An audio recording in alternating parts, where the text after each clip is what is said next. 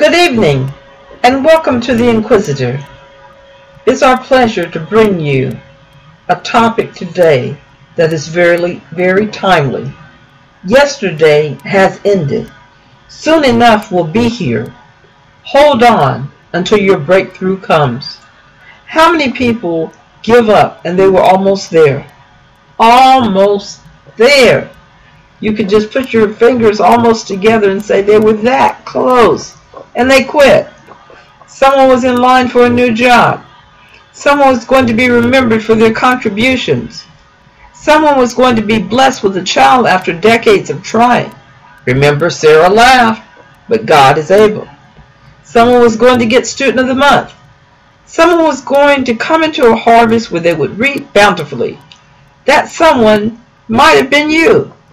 What have you given up on? Can someone render their dreams a possibility? In the words of Bishop T.D. Jakes, you can win if you don't quit. God can when you can't. Remember you can. And some have made it already. That should give you some confidence there that some people that had self-doubt, God brought them through and they were successful in achieving things they had given up on. Why?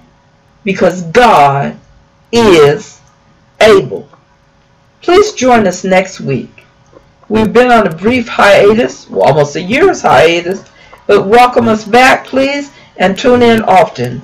Thank you. It's my pleasure to bring this word of faith to you today. Hold on to God's unchanging hand. Dr. Tanya Renee Lee.